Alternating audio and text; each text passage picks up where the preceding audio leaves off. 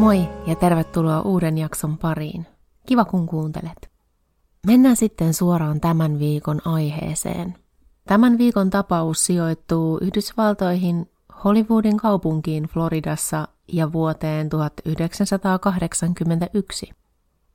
Heinäkuun 27. päivä vuonna 1981, hieman puolen päivän jälkeen, Sears-tavaratalossa kuulutettiin kuusivuotiasta Adam Walshia. Häntä pyydettiin saapumaan leluosastolle, jossa hänen äitinsä odotti häntä. Tästä käynnistyi yksi Yhdysvaltojen tunnetuimmista katoamistapauksista. John Walsh ja Reve Drew tapasivat vuonna 1967. Reve oli tuolloin 16-vuotias, John muutaman vuoden vanhempi. He molemmat asuivat New Yorkissa, Yhdysvalloissa. He viettivät paljon aikaa yhdessä, mutta eivät virallisesti seurustelleet. John oli aktiivinen harrastuksissaan. Yksi rakkaimmista oli sukellus, joka veikin hänet yliopistosta valmistumisen jälkeen Floridaan, jossa mahdollisuudet siihen olivat paremmat. Reve jäi New Yorkiin, mutta vieraili Johnin luona Floridassa. Floridassa John työskenteli eräässä lomakeskuksessa jonkinnäköisenä allaspoikana. Hän asetteli vieraille rantatuoleja ja huolehti muutenkin vieraiden hyvinvoinnista. Tuo työpaikka muutti koko Johnin elämän kulun, sillä hänen nopea toimintansa pelasti hotellin johtajan John Monahanin lapsen hengen, kun tämä oli hukkumassa uima-altaaseen. Kiitollinen Monahan auttoi Johnin mukaan hotellibisnekseen, jossa hän itsekin oli, ja hänestä tuli Johnin bisnesmentori ja pitkäaikainen ystävä. Samoihin aikoihin kaukana Reveestä asuva John tajusi, että hän kaipasi tätä. Saman tien Reveelle ilmoittamatta hän matkusti tapaamaan ja kosimaan tätä. Hän sanoi Reveelle, ettei palaisi Floridaan ilman häntä. Reve suostui kosintaan ja heinäkuun 10. päivä vuonna 1971 John ja Reve avioituivat. Naimisiin menoa seurasi kuheruskuukausi Eurooppaa kiertäen. Palattuaan Yhdysvaltoihin pari asettui asumaan Floridaan ja John jatkoi uraansa hotellibisneksessä. He elivät aktiivista elämää harrastaen ja matkustellen. Tarinan mukaan Reve olisi joskus toivonut, että Johnin elämä olisi aavistuksen rauhallisempaa. Kolmen vuoden avioliiton jälkeen John ja Reve totesivat, että lapsi olisi tervetullut.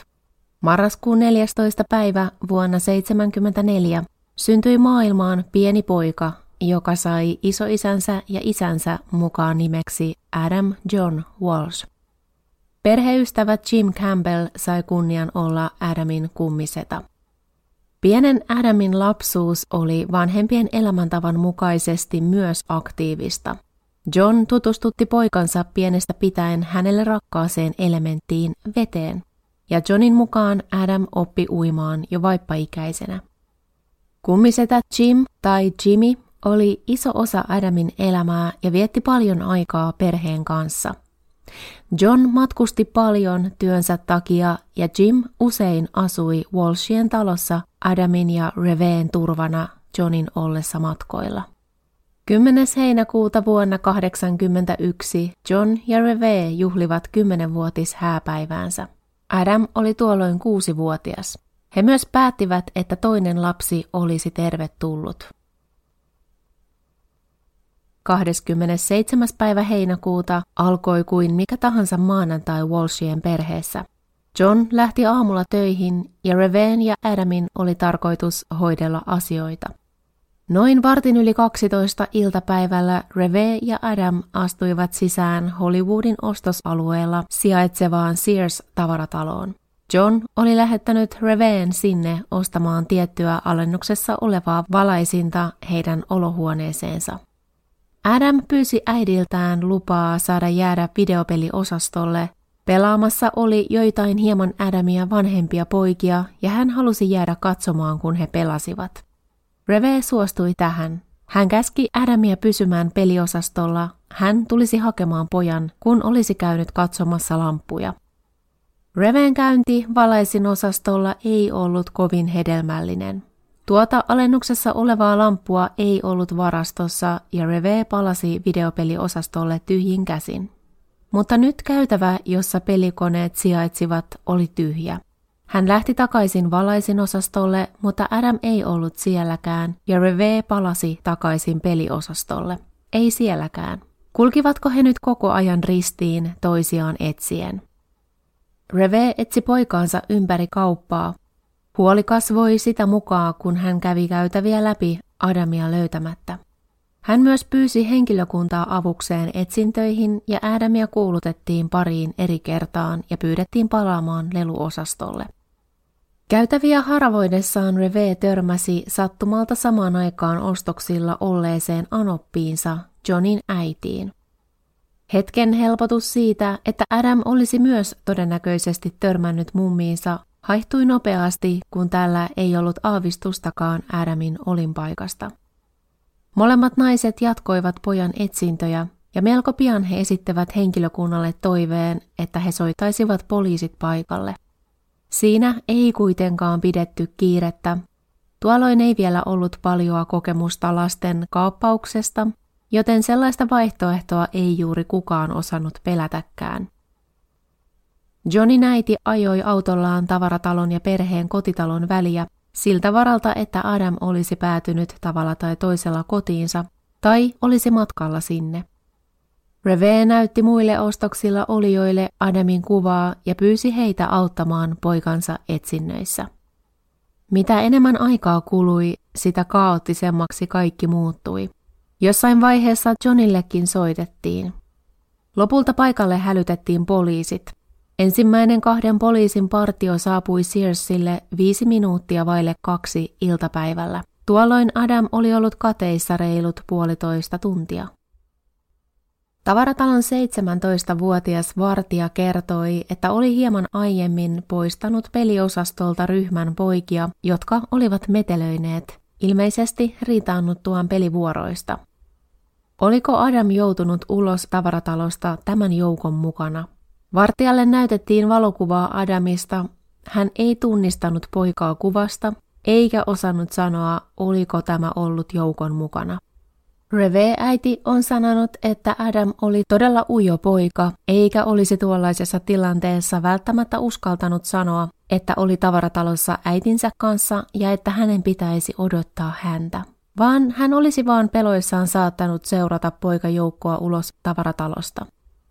Vartija kertoi johdattaneensa pojat ulos tavaratalon länsipuolen uloskäynnistä, ja se puoli oli täysin vieras Adamille. Hän ja hänen äitinsä eivät sitä uloskäyntiä käyttäneet. Pitää kuitenkin muistaa, että varmuudella ei voida sanoa, oliko Adam noiden ulosjohdatettujen poikien joukossa. Päivän kääntyessä kohti iltaa alkoi enemmän ja enemmän vaikuttamaan siltä, että Adam ei ollut vain eksyksissä ja vanhempien huoli ja paniikki oli valtava. Harhailiko Adam jossain kaduilla jouduttuaan ulos tavaratalosta – Oliko hän satuttanut itsensä? Oliko hän yksin vai jonkun kanssa? Oliko joku kaapannut hänet? John ja Reve eivät uskoneet, että Adam omasta tahdostaan lähtisi kovin pitkälle tavaratalolta, tietäen äitinsä olevan vielä sisällä. Kun tavaratalo oli tutkittu, Walshea pyydettiin poliisiasemalle jatkosuunnitelmien tekemiseksi. John ja Reve tiesivät Adamin tunnistavan heidän autonsa ja siltä varalta, että Adam löytäisi tiensä autolle, he jättivät sen ovet lukitsematta ja autoon lapun. Adam, odota autossa, äiti ja isä etsivät sinua. Illan aikana Adamin katoaminen oli jo uutisissa. Lukuisat vapaaehtoiset etsivät poikaa kaupungilta poliisin apuna. John otti ison roolin poikansa etsinnöissä. Hän välittömästi teki pojastaan paperisen katoamisilmoituksen, johon laittoi Adamin tuoreen kuvan sekä tämän tuntomerkit, painon, pituuden, hiusten ja silmien värin ja niin edelleen. Ja Johnin suhteiden avulla sitä saatiin jaettua laajalle, aina lentokenttiä myöten. Koko maailma tuli tuntemaan Adamin tuosta suloisesta valokuvasta, jossa hän lippalakki päässään ja baseball-mailla kädessään hymyilee leveästi kameralle kaksi alahammasta puuttuen. Jo seuraavana päivänä tiistaina oli Johnin ja Reveen ensimmäinen TV-esiintyminen, jossa he vetosivat yleisöön poikansa kotiin saattamiseksi. Walshit myös tarjosivat palkkion Adamin löytymiseen johtavasta vihjeestä. Yleisövihjeitä tulikin valtavasti, tosin valitettavasti suurin osa oli muista lapsista, kenties hieman Adamia muistuttavista sellaisista, eikä mikään vihjeistä tarjonnut läpimurtoa tämän etsinnässä. Ja kyllähän jokainen tapaus ainakin yhden selvän näkijän kaipaa. Mikidan niminen selvännäkijä tarjoutui auttamaan Adamin löytymisessä, ja kosketeltuaan Reveen tuomia Adamin vaatteita, hän kertoi, että Adam oli peloissaan, mutta että hän on kunnossa, ja että hän joutui hämmennyksiin eikä tiennyt minne mennä. Reve ja John eivät yleisesti uskoneet selvännäkijöihin, mutta tarttuivat tähän lausuntoon kuin hukkuva oljenkorteen. John on kuvailut kirjoittamassaan kirjassa Tears of Rage ensimmäisiä päiviä Adamin katoamisen jälkeen. Hän on sanonut, että kotona oli kaos, sekasorto ja että se oli hyvä. Kiire teki hyvää. Hänen mukaansa päivän jokainen tyhjä hetki täytettiin etsintöihin liittyvällä työllä, toiminnalla tai sen suunnittelulla. Muutama päivä katoamisen jälkeen, 30. päivä heinäkuuta, poliisi tiedotti julkisuuteen, että uskoivat Adamin tulleen kaapatuksi sen sijaan, että tämä olisi itse eksynyt ja esimerkiksi satuttanut itsensä. Hyvin pian poliisille paljastui eräs salaisuus, joka määritti tutkinnan suuntaa pitkään. Muistatko, kun kerroin, että John oli matkustellut paljon työnsä takia ja perhetuttava Adamin kummisetä Jim Campbell oli viettänyt paljon aikaa Reveen ja Adamin kanssa Johnin matkojen ajan. Kävi ilmi, että Jimin ja Reveen välille oli tuona aikana muodostunut suhde. Mikä ei sinänsä yllätä mua, John oli pitkiä aikoja poissa, Reve sidottuna kotiinsa pienen lapsen kanssa ja Jim miehenä talossa. Reve oli kuitenkin päättänyt suhteen silloin, kun hän ja John päättivät yrittää toista lasta, eli vain viikkoja ennen Adamin katoamista. John ei ollut tietoinen tästä suhteesta. Tutkijoiden ensimmäinen ajatus oli, että Jim, loukkaantuneena suhteen päättymisestä, olisi halunnut kostaa Johnille ja Revelle pahimmalla mahdollisella tavalla, kaappaamalla heidän ainoan lapsensa. Jutun päätutkija vaikutti olleen jopa pakkomielteinen yrityksissään osoittaa Jim syylliseksi. Huolimatta siitä, että hän oli läpäissyt valheen paljastuskokeen ja siitä, että hän oli voinut esittää pitävän alivin. Tästä johtuen muihin tutkintalinjoihin ei juuri käytetty aikaa. Poliisi tiesi siis suhteesta ennen Johnia, ja John puolusti ystäväänsä eikä voinut ymmärtää, miksi juuri hän oli poliisin kohteena, kunnes myös hän lopulta sai tietää Jimin ja Reveen suhteesta. Reve toivoi avioliiton jatkuvan, vaikka sanoikin Johnille ymmärtävänsä, mikäli tämä haluaisi erota. John ei halunnut erota. Hänen mukaansa heidän poikansa oli kadonnut, todennäköisesti kaapattu ja mahdollisesti kuollut, ja vain sillä olisi nyt merkitystä. Edelleenkään tämän uuden tiedon valossakaan John ei uskonut Jimin olevan Adamin katoamisen takana. 10. päivä elokuuta, kun Adamin katoamisesta oli kulunut jo kaksi viikkoa, Johnin ja Reveen oli tarkoitus olla mukana Good Morning America TV-ohjelmassa – Samana aamuna he saivat poliisilta tiedon, että kaksi kalastajaa oli löytänyt lapsen pään vedestä Floridan Indian River Countin piirikunnasta noin 160 kilometriä Adamin katoamispaikasta. John ja Reve päättivät silti esiintyä ohjelmassa. Siinä John kertoi, että mahdollisesti Adamiin sopivia jäänteitä oli löydetty, mutta että yhä oli hyvä mahdollisuus siihen, että Adam olisi elossa eivätkä nämä löydetyt jäänteet liittyisi häneen. Pian tämä toivo kuitenkin murennisi, kun kuolinsyyn tutkijan mukaan hammaskarttojen perusteella pää kuuluisi Adamille. Lisäksi Walshien perhetuttu John Monahan, mies, jonka lapsen hengen John oli aikanaan pelastanut, kävi tunnistamassa Adamin. Katoamisen tutkinta vaihtui murhatutkinnaksi.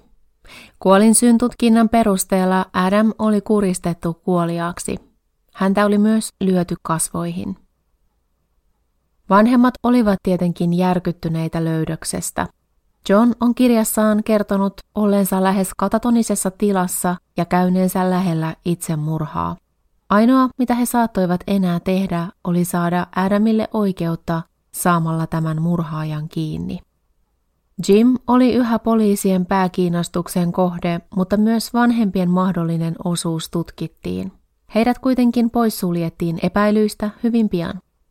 Sen perusteella, mitä murhasta tiedettiin, luotiin tekijästä psykologinen profiili. Sen mukaan tekijä olisi todennäköisesti valkoihoinen tai latinomies, iältään todennäköisesti 19-35-vuotias, vetäytyvä luonteeltaan. Luonteeltaan epävakaa, mahdollisesti psykopaattinen tai psykoottinen. Vain vähän koulutettu ja vain vähän kypsynyt henkisesti lapsuudesta – Todennäköisesti tekijä kokee itsensä lapsen kaltaiseksi, eikä hänellä olisi moniakaan aikuisia sosiaalisia suhteita, eikä hän todennäköisesti pystyisi ylläpitämään normaalia seksuaalista suhdetta aikuiseen naiseen. Todennäköisesti Adamin murha ei olisi tekijän ensimmäinen lapsiin kohdistunut rikos, ja mitä todennäköisimmin lapsiin kohdistuvat rikokset ovat olleet seksuaalisia. Psykologinen profiili ei sopinut Jim Campbelliin, eikä häntä vastaan ollut käytännössä mitään muuta kuin hänen suhteensa Reveen kanssa ja sen päättymisen mahdollisesti aiheuttama mielipaha. Yleisövihjeitä tuli tosiaan jonkin verran. Yksi niistä tarjosi kilpailevan vaihtoehdon sille tapahtuman kululle, että Adam olisi poistettu tavaratalosta videopelejä pelaavien poikien mukana – Tämän havainnon takana oli yhdeksänvuotias silminnäkijä, jonka mukaan hän itse oli ollut samaan aikaan peliosastolla ja nähnyt Adamin poistuvan sieltä aikuisen miehen kanssa. Kovin tarkkaa kuvausta miehestä hän ei pystynyt antamaan, ja vaikka tämä poika vielä aikuisenakin on kertonut tästä näköhavainnostaan, on mahdotonta arvioida, kuinka luotettava se oli. Toinen havainto, jota poliisi lähti melko aktiivisestikin tutkimaan, tuli myös noin saman ikäiseltä pojalta.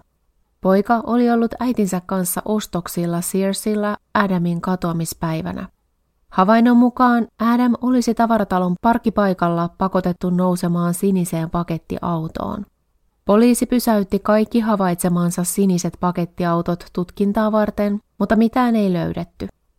Vasta viikkojen päästä eräs tutkijoista huomasi, että havainnon aikaikkuna ei lainkaan sopinut Adamin katoamiseen. Poika ja äiti olivat olleet Searsilla vasta tuntisen jälkeen, kun Adamin katoaminen oli jo huomattu. Tutkinta oli monella tapaa umpikujassa. Yksi tutkijoista vei tutkintalinjaa sitä kohti, että Jim Campbell olisi syyllinen, mutta tätä vastaan ei ollut todisteita. Mikään vihjeistä ei tuntunut johtavan mihinkään ratkaisevaan. Pikkuhiljaa tutkinta hiljeni, tutkijoiden huomio alkoi herpaantumaan toisiin tapauksiin ja vihjeet vähenivät. Lopulta tapaus meni kylmäksi, eikä sitä enää aktiivisesti tutkittu. Vaikka loppui, Reve ja John pysyivät tahoillaan kiireisinä. He tekivät kaikkensa auttaakseen muita vanhempia, joiden lapsia oli kaapattu. He myös tutkivat käytäntöjä, joilla katoamistapauksia tutkittiin ja käsiteltiin, veivät eteenpäin aloitteita, jotta prosessit kaappaustapauksissa paranisivat. Ja tietenkin he yrittivät ylläpitää tutkintaa Adamin murhaajan selvittämiseksi. Lokakuussa vuonna 1982, reilu vuosi Adamin kuoleman jälkeen, yksi Johnin ja Reveen eteenpäin ajama aloite, nimeltään Missing Children Act, joka velvoittaisi FBIta pitämään rekisteriä kadonneista tai kaapatuista lapsista, kirjattiin lakiin. Tämä oli ensimmäinen konkreettinen tulos Johnin ja Reveen työstä. Vuonna 1982 Reve ja John myös saivat tyttären, joka sai nimekseen Megan. Vaikka ehkä raskas taakka pienelle lapselle kannettavaksi, niin Walshien mukaan Megan pelasti heidät. He ymmärsivät, että tällä oli oikeus hyvään lapsuuteen ilman surun murtamia vanhempia, ja se ajatus sai heidät taas elämän syrjästä kiinni. Lokakuun 10. päivä vuonna 1983 Adamin murhan tutkinnan oltua kylmänä jo yli kaksi vuotta Kuulusteltiin toisaalla 36-vuotiasta Otis Toole nimistä miestä liittyen kahteen tuhopoltoon Floridan Jacksonvillessä.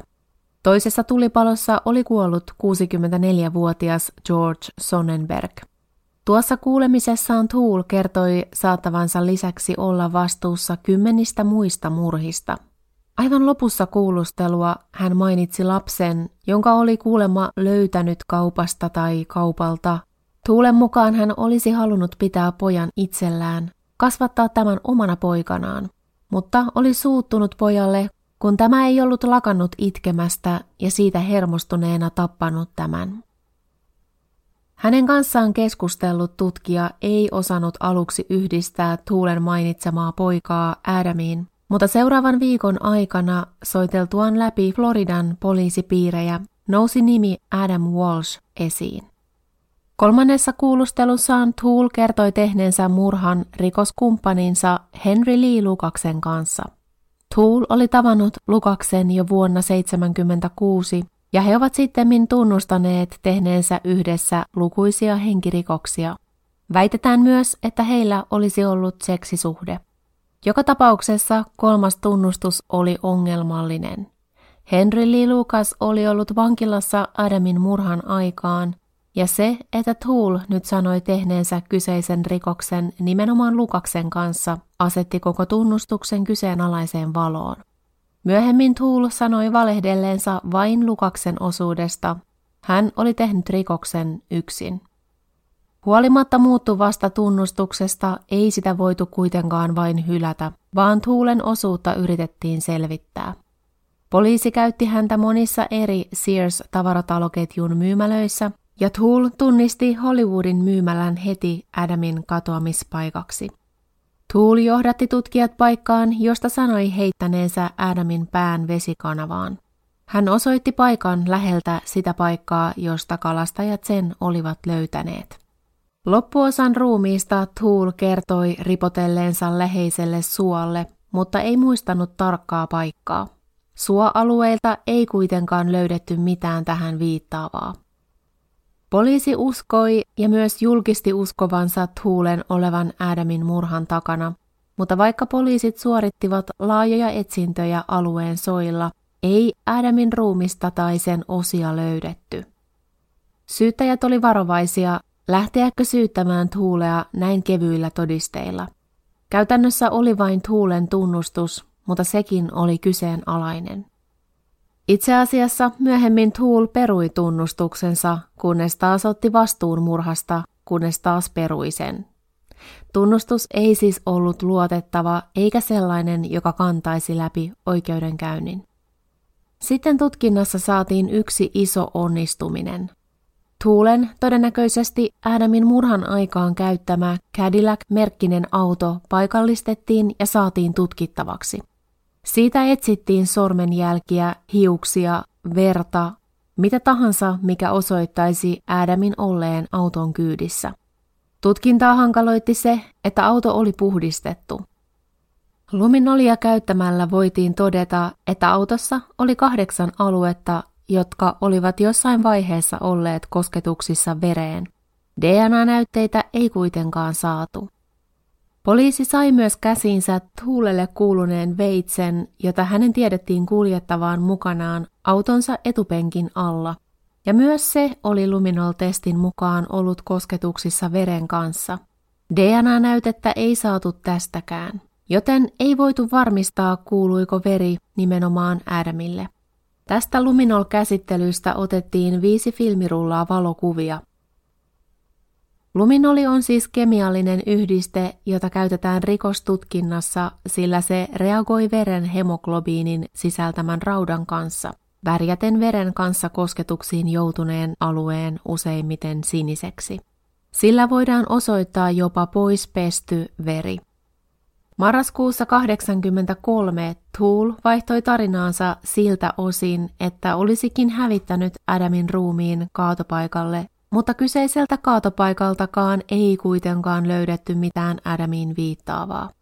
Tutkijat alkoivat olla melko turhautuneita Tuulen kanssa. Hänen kertomuksensa vaihtelivat eikä häntä saatu rikosteknisesti yhdistettyä nimenomaan Adamiin. lukuisiin muihin murhiin kyllä, ja toukokuussa vuonna 1984 hänet tuomittiin kuolemaan George Sonnenbergin tuhopolttomurhasta. Vuoden 1984 kesäkuuhun mennessä Tool oli yhdistetty mahdollisesti jopa yli sataan murhaan. Hänen kumppaninsa Henry Lee Lucas oli tunnustanut osallisuutensa yli 600 murhaan. Myöhemmin Henry Lee Lucas on kertonut tehneensä tahallaan useita valheellisia tunnustuksia saadakseen poliisin näyttämään typerältä. Adamin murhan osalta Tuulen viralliset syytteet jäivät nostamatta. Syyttäjien mukaan juttu ei kantaisi läpi oikeudenkäyntiä, eikä riittäviä todisteita ollut. Vuoden 1988 helmikuussa esitettiin televisiossa ensimmäinen jakso rikosrealitysarjaa nimeltään America's Most Wanted. Sarjan isäntänä ja juontajana toimi John Walsh. Joidenkin tietojen mukaan ohjelma olisi ollut osallisena yli tuhannen rikollisen vangitsemisessa. Vuodet vierivät eikä Adamin murhatutkinnassa tapahtunut vuosiin uusia käänteitä. Ja kun 15. syyskuuta vuonna 1996 Otis Tool kuoli vankilassa maksakirroosiin, sulkeutui yksi ovi tutkinnassa.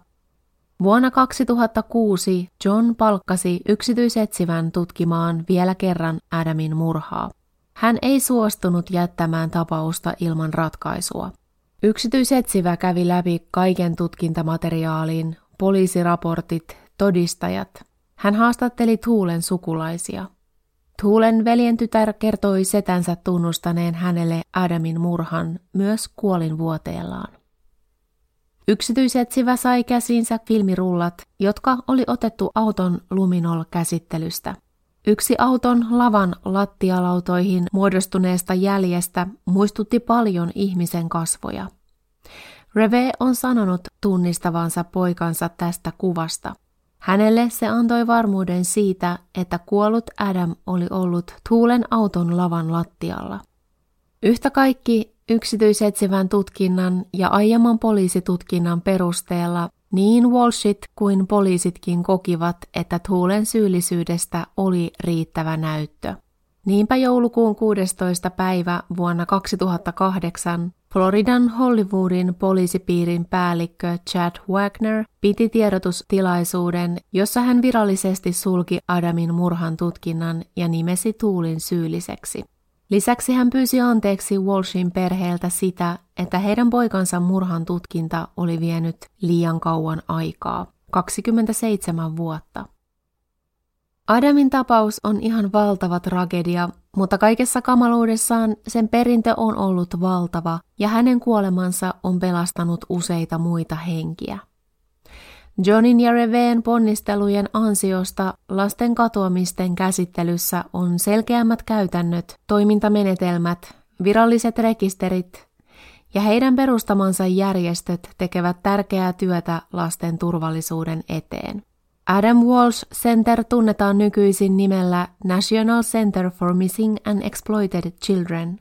Tänä päivänä se on Amerikan johtava järjestö lapsia kohtaan tehtävien rikosten ehkäisyssä ja tutkinnassa. John on esiintynyt laajasti tv ja hän on myös kirjoittanut useamman kirjan kokemuksistaan.